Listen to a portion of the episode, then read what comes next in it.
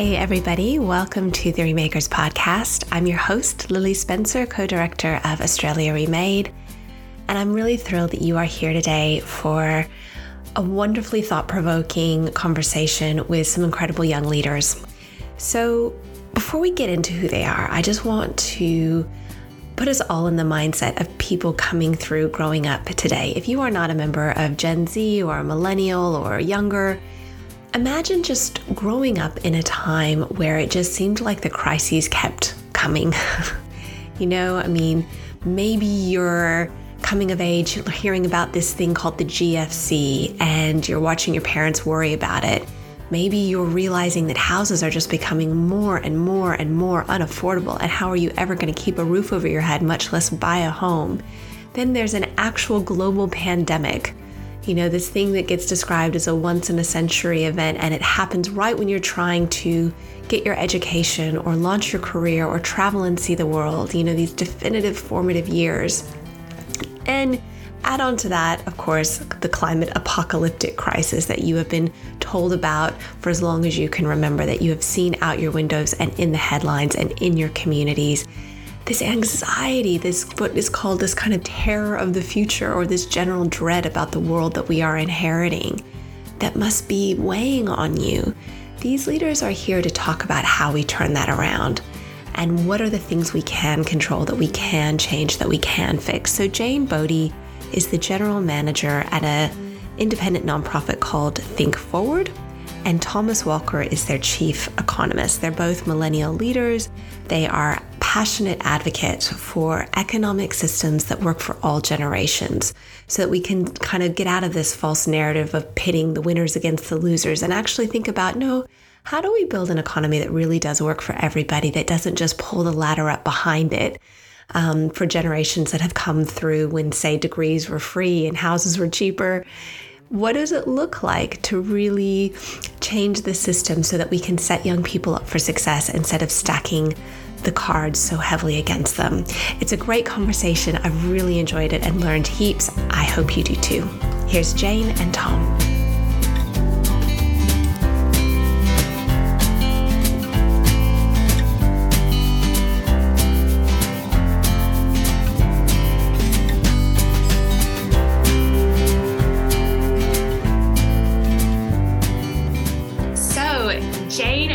Welcome to the Remakers podcast. It is absolutely wonderful to be sitting down and getting your slant on some of these big ideas and getting to chat to you today. Thank you for being here. Thank you for having us. We're really excited about it. Yeah, thanks, Lily. and like, if you wouldn't mind, I've already given our audience a little bit of an idea of who you are and the kind of work that you do, but could you just introduce yourselves to us a little more? You know, how introduce you and think forward and kind of how you came to be doing this work. Because i think it's really unique as an organization for people who haven't heard of it and so sort of who you are and, and how you got involved. Jane as the general manager of Think forward i'm going to start with you. Can you please tell us a little bit about you and the work that you do Sure. Uh, so my background is actually in global development, but really from that systems change level, uh, trying to shift the sector to take on community-led practice as it, you know the mainstream approach. Um, and I like through that work, I got to work alongside a lot of amazing grassroots organizations and local leaders who are creating a lot of change um, but I think, as anyone in the nonprofit sector knows, a persistent challenge is limited resources. Um, and so after a while, I got really tired of this kind of scarcity mindset, knowing that there was this whole for profit world out there that seemed to have unlimited resources. Uh, so I went off and did an MBA to kind of, you know, get that knowledge, find out what I was missing, and figure out how you know, with all of these resources out there, that how, how we can redistribute them and use them more effectively. And really, that's my motivation for being part of Think Forward and the work that we do, because mm, young people in Australia shouldn't be struggling. We we have resources out there and we're just not utilizing them sustainably or effectively or fairly. Um, and so that's sort of yeah, that's how I came in to think forward. And that's what I use to yeah, drive the work that I do at, at the organization. That's awesome. And we'll come back obviously and talk more about Think Forward in a second. But um, Tom, what about you?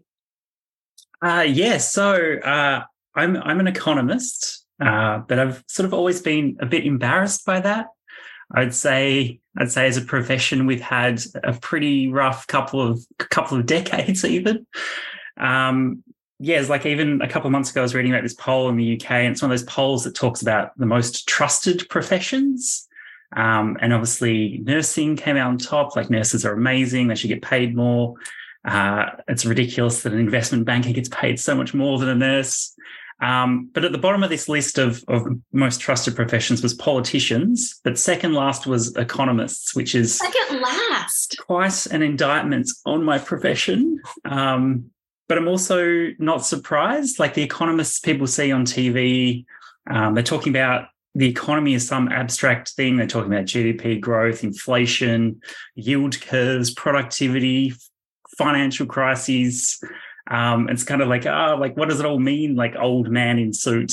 Um, and so I think so economics can feel really disconnected from people's everyday lives, and I, I think that's, I think that's a problem. And I, and I found that um, sort of way of thinking sort of very prevalent, even all the way back to my university degree. Um, I took a I took a trip to Indonesia when I was 18 and just fell in love with the world and its cultures and how it worked. And sort of being from Tasmania down at the bottom of the world, I just wanted to learn how the world worked. And I thought economics would offer that to me as a degree. Um, but I sort of just found that I was sitting in these big lecture theatres, um, learning about these complex mathematics and all these abstract models about how humans behaved. And I was told that humans are selfish and that government intervention is bad and free markets are the drivers of prosperity and all these sorts of things that even then just didn't feel right and I didn't really agree with. You're actually taught that in your economics degree? Like this is yeah. taught to you as fact? Wow. It was. This was this was back around yeah, 2010, 2011, 2012. But yeah, that traditional, well, not traditional, the sort of the neoliberal view of economics that um, market is market is king and we solve our problems by by letting the market do its work, basically. Um, thankfully, I also enrolled in human geography, which is which is I think where my real economics uh, education happens because that's it's all about political economy and the importance of place and community and learning about how our economic systems are actually letting people down and causing inequality and destroying the planet. Um, so yeah, I'm, I'm I'm really thankful I got both sides of the coin, I guess, around how our economic systems work um, and then I went and worked in um, consulting for seven years for, for a great little firm called SGS Economics and Planning. Um, I learned a lot from a couple of wonderful senior planners, um, Dr. Marcus Spiller and Pat Fensham, about well-being economics. Um, and we had this perspective working with councils and state government that economic development shouldn't just be about growing the economy, but it should be about the distribution of wealth and well-being. Um, but even doing that, I was I was finding I was quite frustrated that I was so far away from where decisions are made, and sort of I felt that we're in this time of crisis. Like I don't know how Jane feels, but I know that as I've grown up, like I started with the GFC, and now we've had COVID and the cost of living crisis, the climate crisis, the mental health crisis, um, the housing crisis. Like there's just all these things one after the other. It feels like um, yeah, my generation or young people are, are, just really struggling and and yeah, getting a raw deal. But you sort of look at our politicians and our leaders and even our economists, and they're not really listening or really paying enough attention to it. Um, and we even had like the smashed avocado years where young people were being told that they're just wasteful and spend too much money. It's and it's all their own fault. Yeah. Um, so then I came across Think Forward in, in 2020 during the lockdowns. Um, so Think Forward was started by our colleagues, uh, Sonia and, and Meg Shelley, um, because the similar thing, they were growing frustrated at the lack of action from our policymakers to, uh, to address the issues that were impacting young people and this idea of intergenerational fairness and long-term thinking and how our political leaders weren't thinking like that.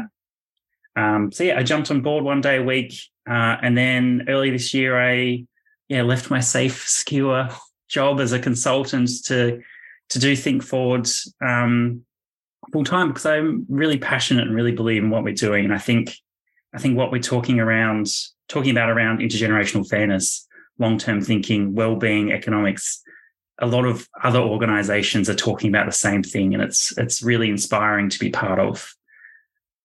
Yeah, well done. I think I think you jumped ship at the right time, and it is exciting. And when I first heard about Think Forward, I was like, "Wait, I'm sorry. There's an organization buy-in for young people solely devoted to economic systems change for intergenerational equity. Like, who are these incredible people? Who are doing this because it was just the coolest thing that I'd heard of. Um, and so it says that your mission at Think Forward is really an economy that works for all generations um, you know, you reject this kind of weird thing that sometimes happens in the media where they try to pit generations against each other who's winning, who's losing. We're going to take more from the retirees to fund the. Um, and you're really about looking at how do we embed a sort of intergenerational equity perspective in policymaking? Like, how does this become central to the thing rather than some strange afterthought or sidebar and siloed kind of issue. So I think Think Forward is super cool, but like, who are the young people who care about economic system change? Is it just, as you were saying, Tom, all of those crises that you've had? You know, I remember during COVID thinking, man, I'm so glad I had my 20s before this happened. You know like i'm so glad that i was able to get out into the world and travel and have adventure and try different things and places and and figure out who i was. Imagine trying to launch your adult life right now. And i had that conversation with a lot of my middle-aged mom friends. Um, but i sort of think like what is it like to be trying to build a life build a career afford a home afford like what is that like coming through right now? What is it like for young people who have grown up in a climate of crisis, quite literally and on multiple kind of levels? Is this something that you guys talk and think about a lot in your work? Yeah, absolutely. Um, and I think for me, I spent, you know, almost six years uh, or maybe longer outside of Australia.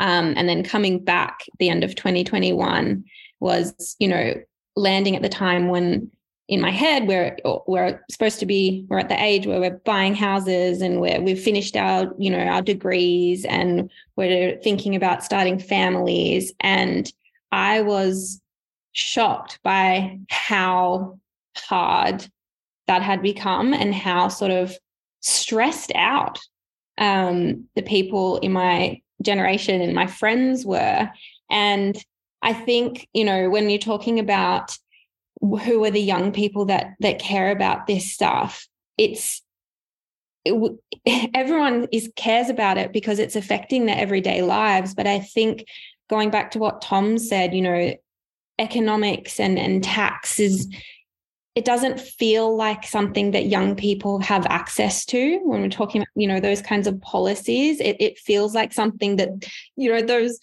old white men over there talk about and it's not about it's not us. Um, and so i think there's a there's a really there's a big distance between that that understanding that we as young people we have the right and also the responsibility to engage on these issues but the accessibility makes it really hard and i think it's what's led us to the situation that we are in where young people are struggling to advocate for their economic well-being because it's been gate kept. Um, the information isn't. It's it's hard to understand. It's complex, and it shouldn't be. And that's part of what we try to do. Tom, do you think that that is different to previous generations' challenges? You know, like it's not like economics has ever been particularly super accessible to the average person, much less the average, you know, teenager to 28 year old. Like, what what is this generation facing that is so unique compared to previous generations because they would say well we've all had our challenges and it's always been hard and economics has always been boring and gatekeeping. yeah i mean the dream scenario is that young people don't need to care about economics and tax reform and superannuation because our the older generations and our older leaders are doing that job for us. They're thinking long term, they're thinking intergenerationally, they're thinking about the future and how we make a better future. But but but they're not. There's this idea of the intergenerational bargain where um, each generation sort of supports the generations that come up behind them. So um, if you're a taxpayer, you support young people in getting an education. You su- we support families when they want to have children, and right through the steps of life to the other end, where we support older Australians in retirement and with their aged care. Um, and the way I like to look at it is it's like this the that board game, like the the the story of life, what it's called. um, where you land on each space and you make a decision about what you want to do with your life. And so is if that you when you at, drive around in little cars and you like, yeah, get married, I'm gonna have a kid. Yeah, life. Yeah, I remember in the lotto or something like that. Yeah, yeah, yeah. um, and so the way we see it is that so there's there's education, um, there's getting a good secure job, there's buying a home, there's having a family, there's building up wealth, and then there's retiring. Um, and each of these steps have been made harder for younger generations through the decisions that have been made over recent decades by our political leaders. And now we're in the situation where it's not the decisions being made, it's the the lack of courage to reverse some of these decisions. And so we we have a big focus on the tax and transfer system because it's kind of it's really critical to everyone's well-being but it's kind of in the background. You don't really notice it. So when you talk about housing or education or whatever it might be, what's sitting behind those things is the tax and transfer system. Yeah. Um, and yeah, so, and I think people would connect those two. Like I don't yeah. think if you Googled well-being tax and transfer system would be one of yeah. the top results. Yeah. So so yeah, we we get a bit nerdy with with tax reform, and and I think I think we can get even a bit embarrassed by it. We're like, oh no, we don't want to talk about the details too much because it's like we just think it's people find it boring, but it is actually it's like so critical. So yeah, these these tax these tax concessions like like negative gearing or capital gains concessions, which um, tilt the property market towards certain groups, older, wealthier people away from young people, or the way that we've let education get more expensive and now HECS debts this huge burden that young people have to pay off over 10, 15, 20 years while they're trying to start a family or buy a home. Um, the demographic bad luck that young people are faced with the aging baby boomer cohort who um, we need to find a lot of money to support them in retirement. Like there's all these barriers um, in our tax and transfer system that are that are holding young people back. And there's no appetite from our leaders to have these tough conversations around tax reform, long term thinking, housing reform that would actually make the meaningful difference we need to see. Um, so that's why we like to talk about intergenerational thinking and intergenerational fairness because it's this framework that's like, well, what what do we want to what do we want our economy to be in 20 years? What do we want our housing system to be in 20 years? And how do we get there as opposed to just trying to win the next election, which is which is really frustrating to, to deal with that short-termism uh, and the lack of sort of courage and vision shown by our political leaders.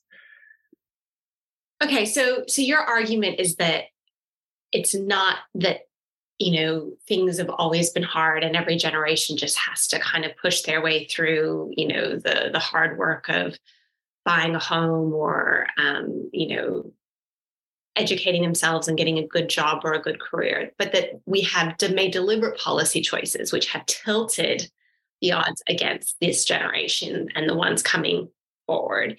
And what I love about intergenerational equity is I think it's a really useful frame to also just talk about the nice things that we would like you know like the things that we think that we would like for our children our grandchildren the kinds of ancestors we want to be the kinds of world that we you know country society communities that we want to create and and have for future generations are also just things that would be really nice to have now. And it's like how do we have this conversation in a way that that frames it in terms of people that we love and care about but really is thinking about all of us? And you know let's get into some of these solutions. I know you guys have been advocating for a, an actual parliamentary inquiry into intergenerational fairness.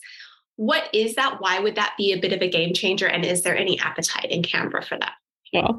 So, a parliamentary inquiry is a, a, a strategy we're using because it's it's a tool that allows the public to get involved in the conversation Um, it's not the best, so it's not the you know the most um, accessible solution, but it is uh, a way that the government has to acknowledge the issues and respond to each of the recommendations that people make um, around the issue. Um, and so, yeah, we we have made a couple of trips to Canberra in the last year. Um, and I think, you know, we've spoken to people across the political spectrum um, from from all the major parties. And there's the thing is there's not there's not resistance to the idea of an inquiry or um, anyone arguing that there's not an issue. Um, we're constantly told that yes, we we know this is an issue. We know that it's there's it's challenging for young people. We know there's um, in, inequity, um, but I think what we're we come up against is this idea people saying that their idea of intergenerational fairness it's so broad.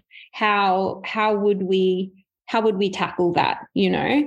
And and this is part of what we're talking about is we have all these issues like housing and education and climate and all of these bits and pieces and we keep trying to solve them one by one you know? Like whack-a-mole like it's it's not effective. And at, at the bottom at the core of all of those issues is this lack of long-term thinking and this lack of intergenerational planning. And so if there was something in uh, a government mechanism that you know that that made sure politicians had to think long term when implementing a policy, lots of these other issues would start to work themselves out. Um, and it's just far more effective. if anything, at the very least, it's so much more effective. Um, so yeah, and we we have had we've had a lot of support from Kate Chaney in particular. Is really passionate about the issue of intergenerational fairness. Um, and we have also recently formed a coalition uh, for intergenerational fairness uh, alongside a couple of other organizations, Orygen, Foundations for Tomorrow, and Everygen out of Griffith University, um, to yeah to keep pushing for a government, uh, you know, law reform around this issue. Um, and we would like to start that with an inquiry to, to sort of launch that conversation and flesh out the issues. Yeah, the, the precedent with the inquiry is that um, there was one in the House of Lords in the UK, um, an inquiry into intergenerational fairness, and the inquiry findings uh, in the House of Lords were, were pretty damning. But we think that'd be pretty similar in Australia. So they found that there was persistent short termism in government outlook and policy. Uh, there was no consideration of the impacts of policy on different generations.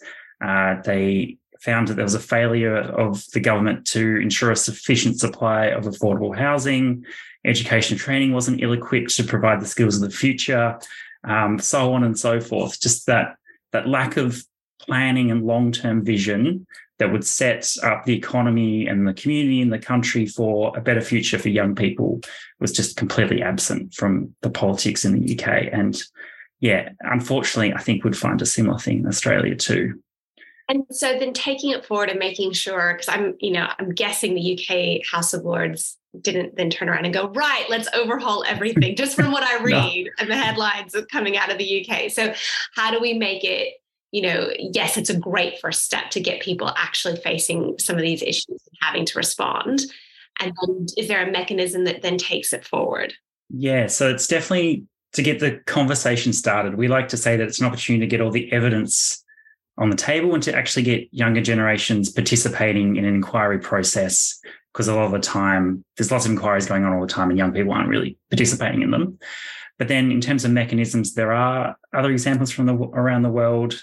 Um, so i think i think there's nine oecd countries that have some sort of public institution that um, monitors government policies for intergenerational fairness including the Welsh model of a future generations commission. I'm so glad you talked about. We love Wales. We've been talking about Wales all this season on the podcast. Yeah, we were just yeah. saying we can't believe we're coming after Sophie Howe. Gosh.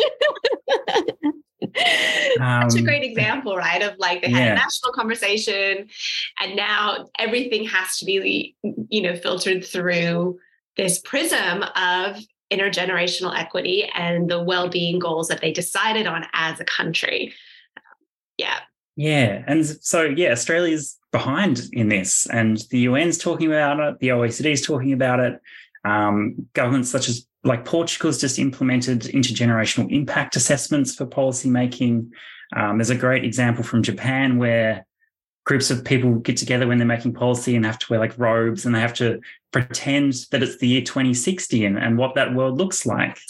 And then you design policy with that in mind, not getting elected in two years' time. So it's just it's a it's a framework that changes how you how you think. Um, that yeah allows you to to make better policy. Yeah, and being good ancestors. I mean, I feel like that's something that um, and I'm really keen to have some Indigenous economists on the podcast as well talk, to talk about this perspective that is so much more ingrained in, you know, not just Aboriginal Australians, but First Nations cultures all over the world. It's like, how do you be a good ancestor? How do you make decisions seven generations forward, you know, so that we're not enjoying some short term hedonistic party at the expense of, you know, our great, great, great grandchildren. Um, look, I, I I think it would obviously, it sounds like there's, you know, knocking on an, a bit of an open door, certainly with Kate Chaney. And I hope that it's something that whether as part of a bigger national conversation or its own thing or both, you know, that we can start to just shift the dials a little bit and get people thinking more this way. I mean, I I personally kind of feel like we owe young people. Like it has been pretty crap for a while in terms of the different crises that have come through the pipeline against a backdrop of most of the people in parliament right now got their higher education for free. And we're just saying, hey, can you not index HECS debt to like runaway inflation?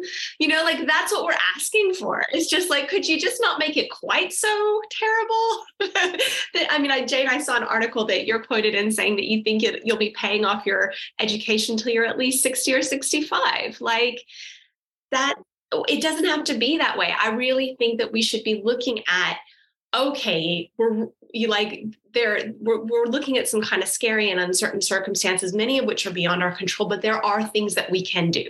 And one of them would be for example making higher education completely free whether that was TAFE or university.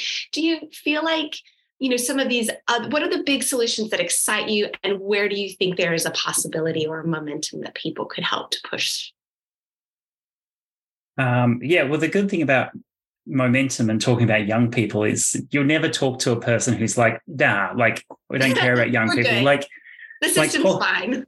like politicians care, or at least they they talk about caring about like things like youth unemployment and and education and opportunity for young people, but where where we're getting stuck is this this systems level again that that's like that big picture of the whole system and how it works together and how young people can move through the same stages of life as previous generations and live on a healthy planet as well, which would be nice. I mean, you're just um, greedy, you, you, millennials and Gen yeah. Zs. Gosh. But it's also, you know, uh, same with politicians. Older generations, when we, when we ask them, and we have people write to us, old, you know, older folk write to us and say, "I'm worried about this too." No you know no one wants to leave you know everyone wants to leave the world a better place you know? No, no when you ask person to person what what do you want to what kind of world do you want to leave for the for the people that are behind you?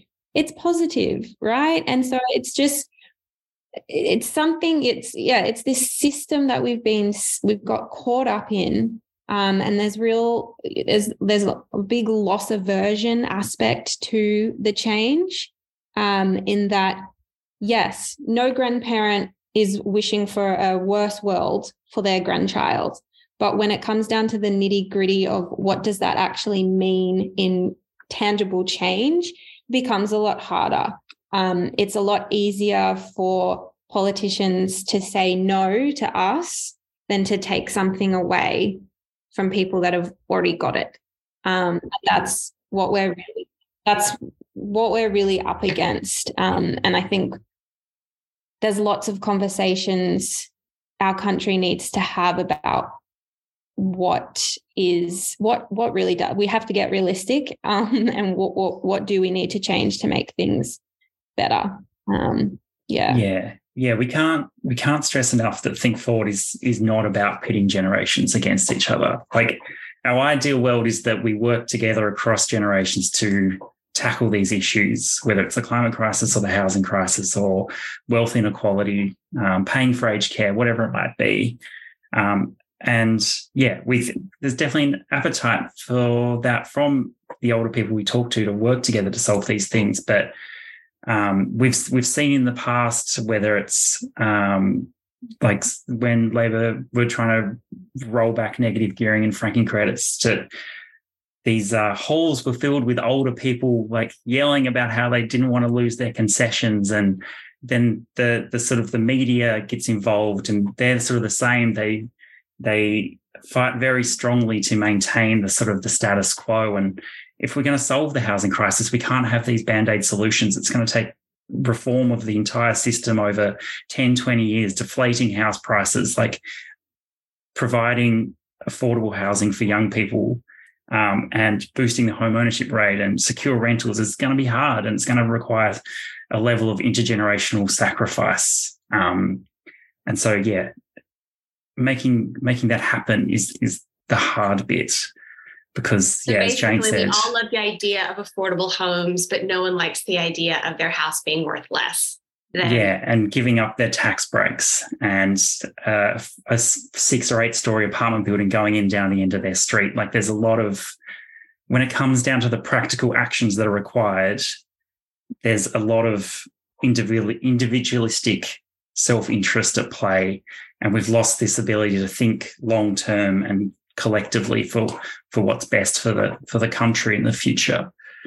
I wonder part of that is that because of the that kind of neoliberal economic paradigm that pits us all as individuals competing and having to look after our own and build our own financial security, you know, we don't trust that there's enough. We don't trust that if you're not scrambling and hustling and you know that that you're going to be okay, that your children are going to be okay, that you know like there's this fear of of well if i don't have as much as i possibly can amass i'm not doing i'm not doing the responsible thing by my own family and then we're all going to be worse off. And i think that's part of the culture that we need to shift of like we're a wealthy country.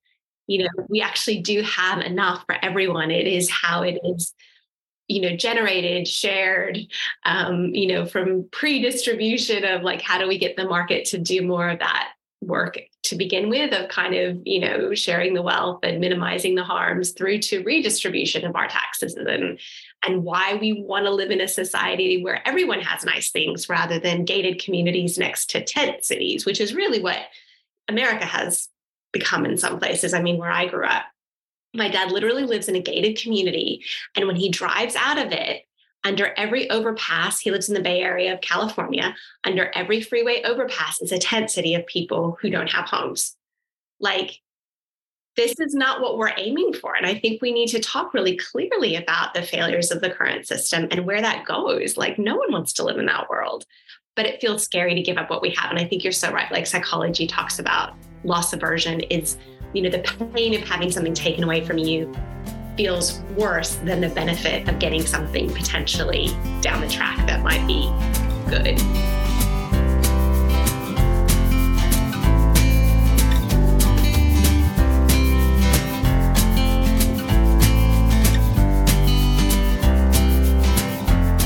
Hey, just wanted to say that if this conversation has got you thinking, well, we would really like to hear from you. So you can get in touch with us directly via email, podcast at australiaremade.org.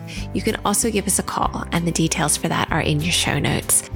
I want to give a huge shout out to everyone who takes a minute to spread the word about this podcast or to write a review. It means the world to us. We are a small, not for profit, independent team building a community of people who want a kinder, smarter, more hopeful, and solutions focused politics. So if that sounds like your jam, please go to the website australiaremade.org and sign up to get updates and stay in the loop and check us out. Thanks. Back to the show.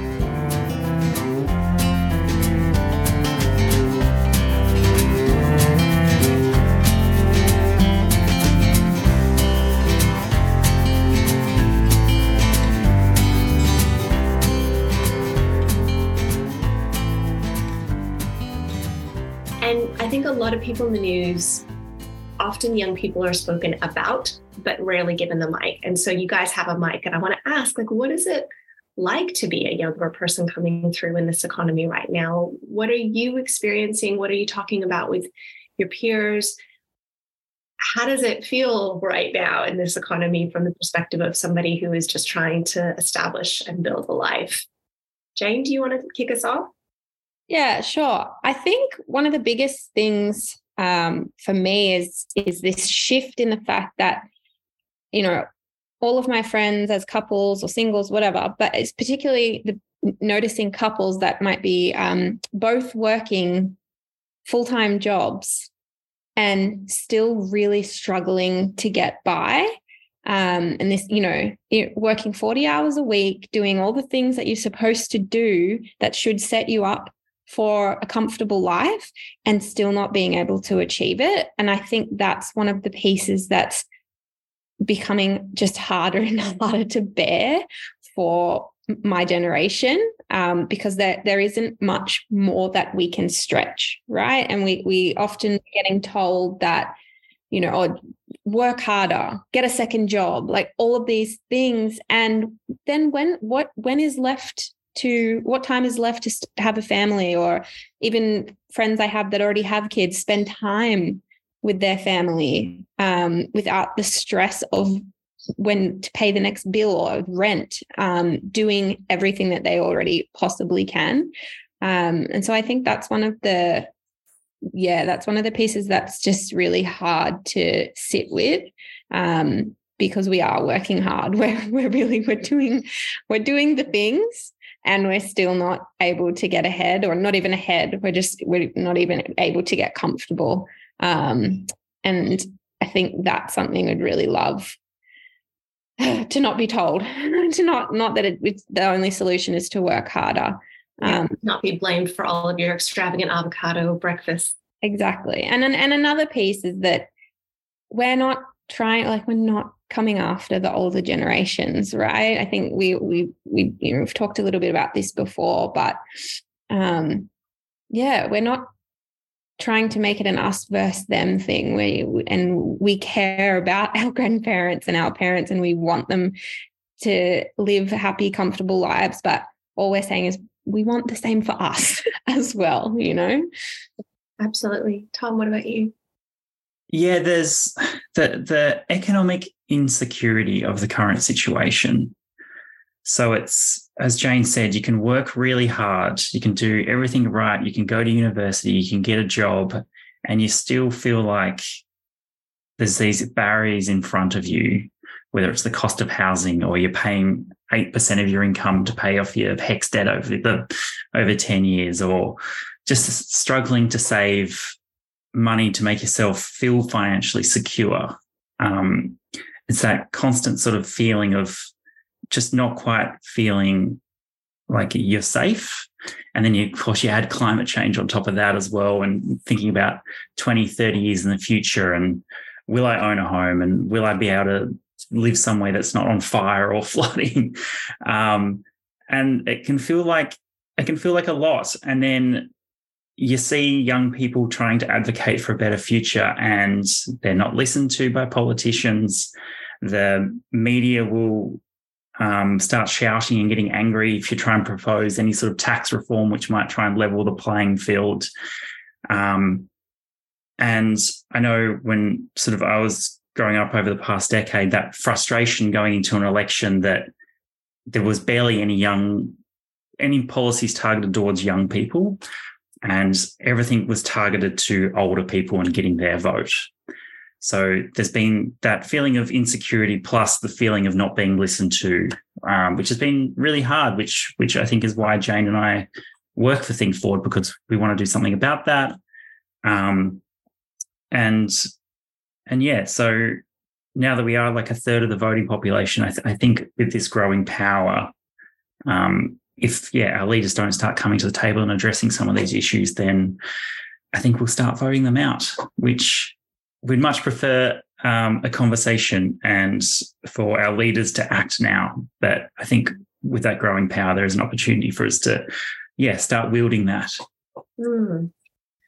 So, for the people who are listening right now to this, and for the networks that they have influence and a voice in, and the conversations they can have, Jane, what's one thing that you would love if you could wave a wand? You know, what's one message for people? What's one idea that you would really love people listening to this to understand and take forward out into the world? Yeah. Um, so I actually have four points.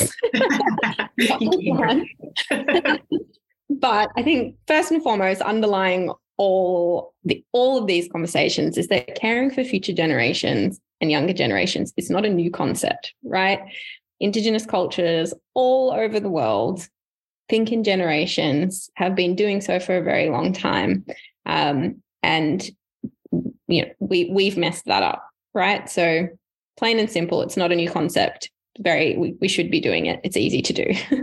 um, I think the second thing um, is that to, specifically to younger people, that economic discussions they are for you. Um, we have the right to participate. You know, and you know the complexity of the language that's used and the concepts it's not a sign that the decision making isn't for you it's actually a sign um, of poor design, right? A tax system is supposed to be accessible. And so don't don't feel discouraged if you can't understand it, you don't, or you, you know, you don't you, don't know what people are talking about. That's fine. Um, yeah, I'm just saying, like, yeah, don't don't be discouraged. Um, it's all the more reason to get involved and to work to change the system because it shouldn't be this difficult. And it being this difficult is exactly what's got us into the situation that we're in right now.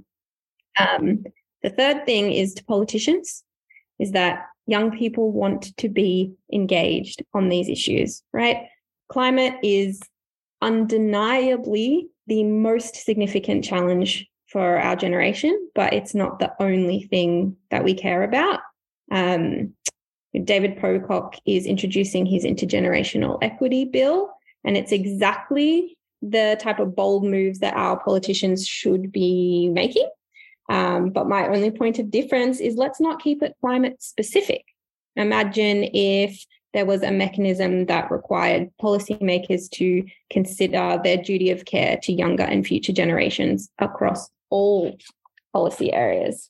I imagine that we wouldn't be in this housing crisis uh, if that was the case. My my fourth point, you know, is around this the cost of change. So we've just had the first measuring what matters statement um, released, and which is an incredible step in and of itself.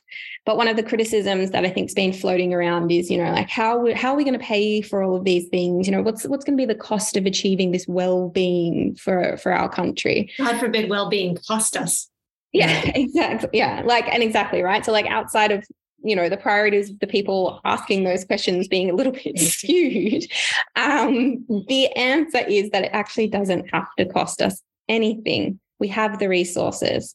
Um, you know, the nitty gritty of moving to a well-being economy lies in tax and economic reform and a redistribution of wealth. Um, so Tom and I, and I think forward, we're talking a lot about this idea of taxing wealth like wages, and I'll I'll leave Tom to speak to more of the specifics of that.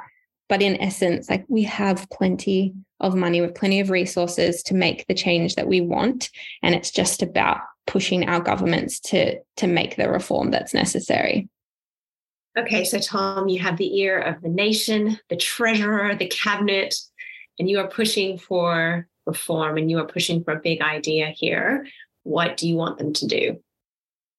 Uh, yeah, I, I, might pick up on what Jane was saying. We, I would ask the treasurer uh, to tax wealth like wages and invest in younger generation and invest in Australia's future uh, because at the moment we see this situation where uh, people who hold a lot of wealth, typically older people, are paying less tax than younger people who just rely on working for their incomes.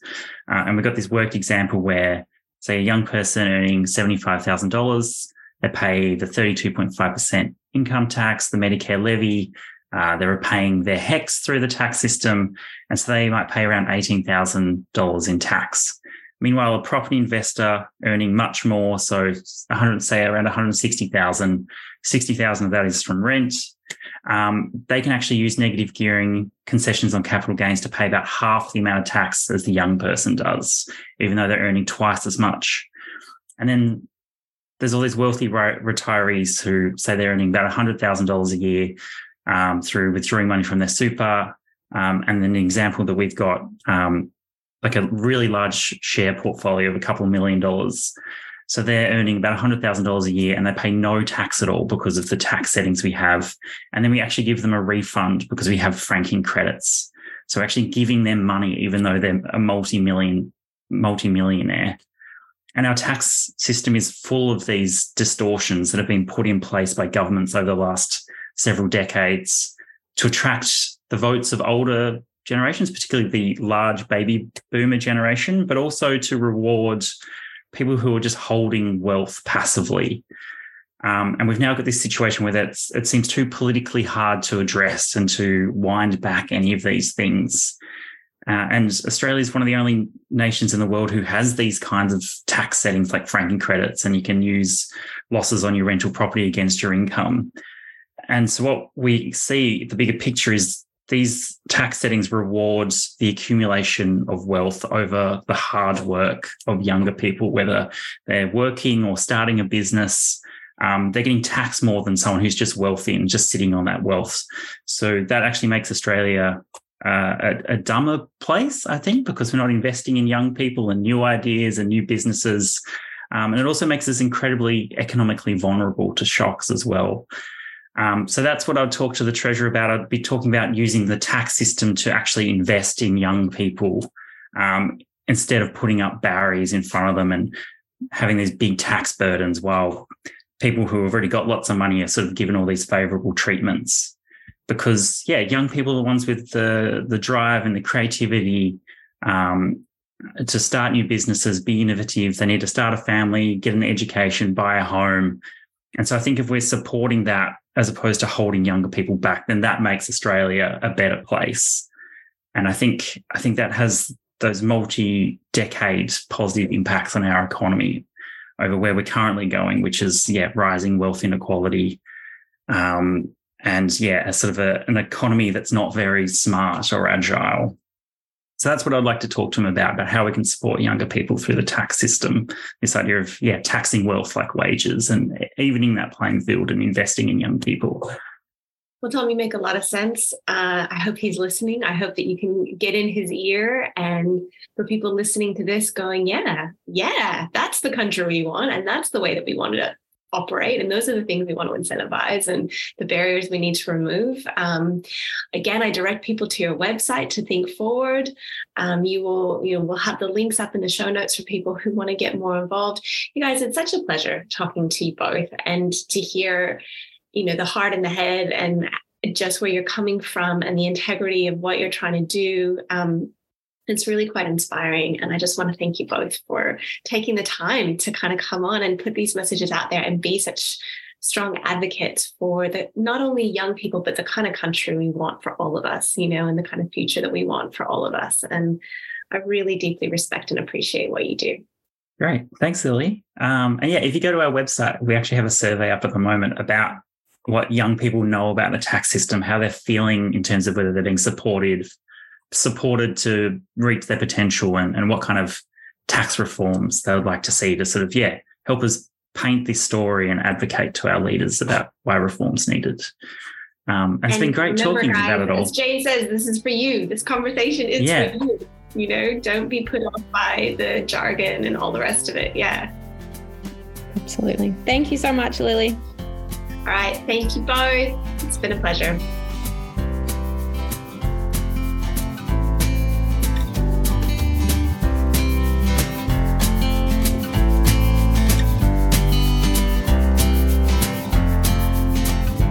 Thanks for listening to The Remakers.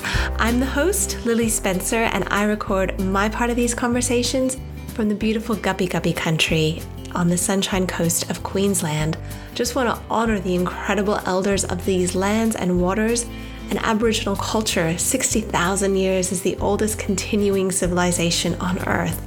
I also want to pay a shout out to our producer, Anna Wilson, to my colleague and sometimes co host, Dr. Millie Rooney. You can learn more about Australia Remade and everything we're about over on australiaremade.org. And in the meantime, thank you for sharing, thank you for listening and subscribing, sending us your thoughts. We really appreciate all of the support that you give the podcast. We'll see you next time over on The Remakers.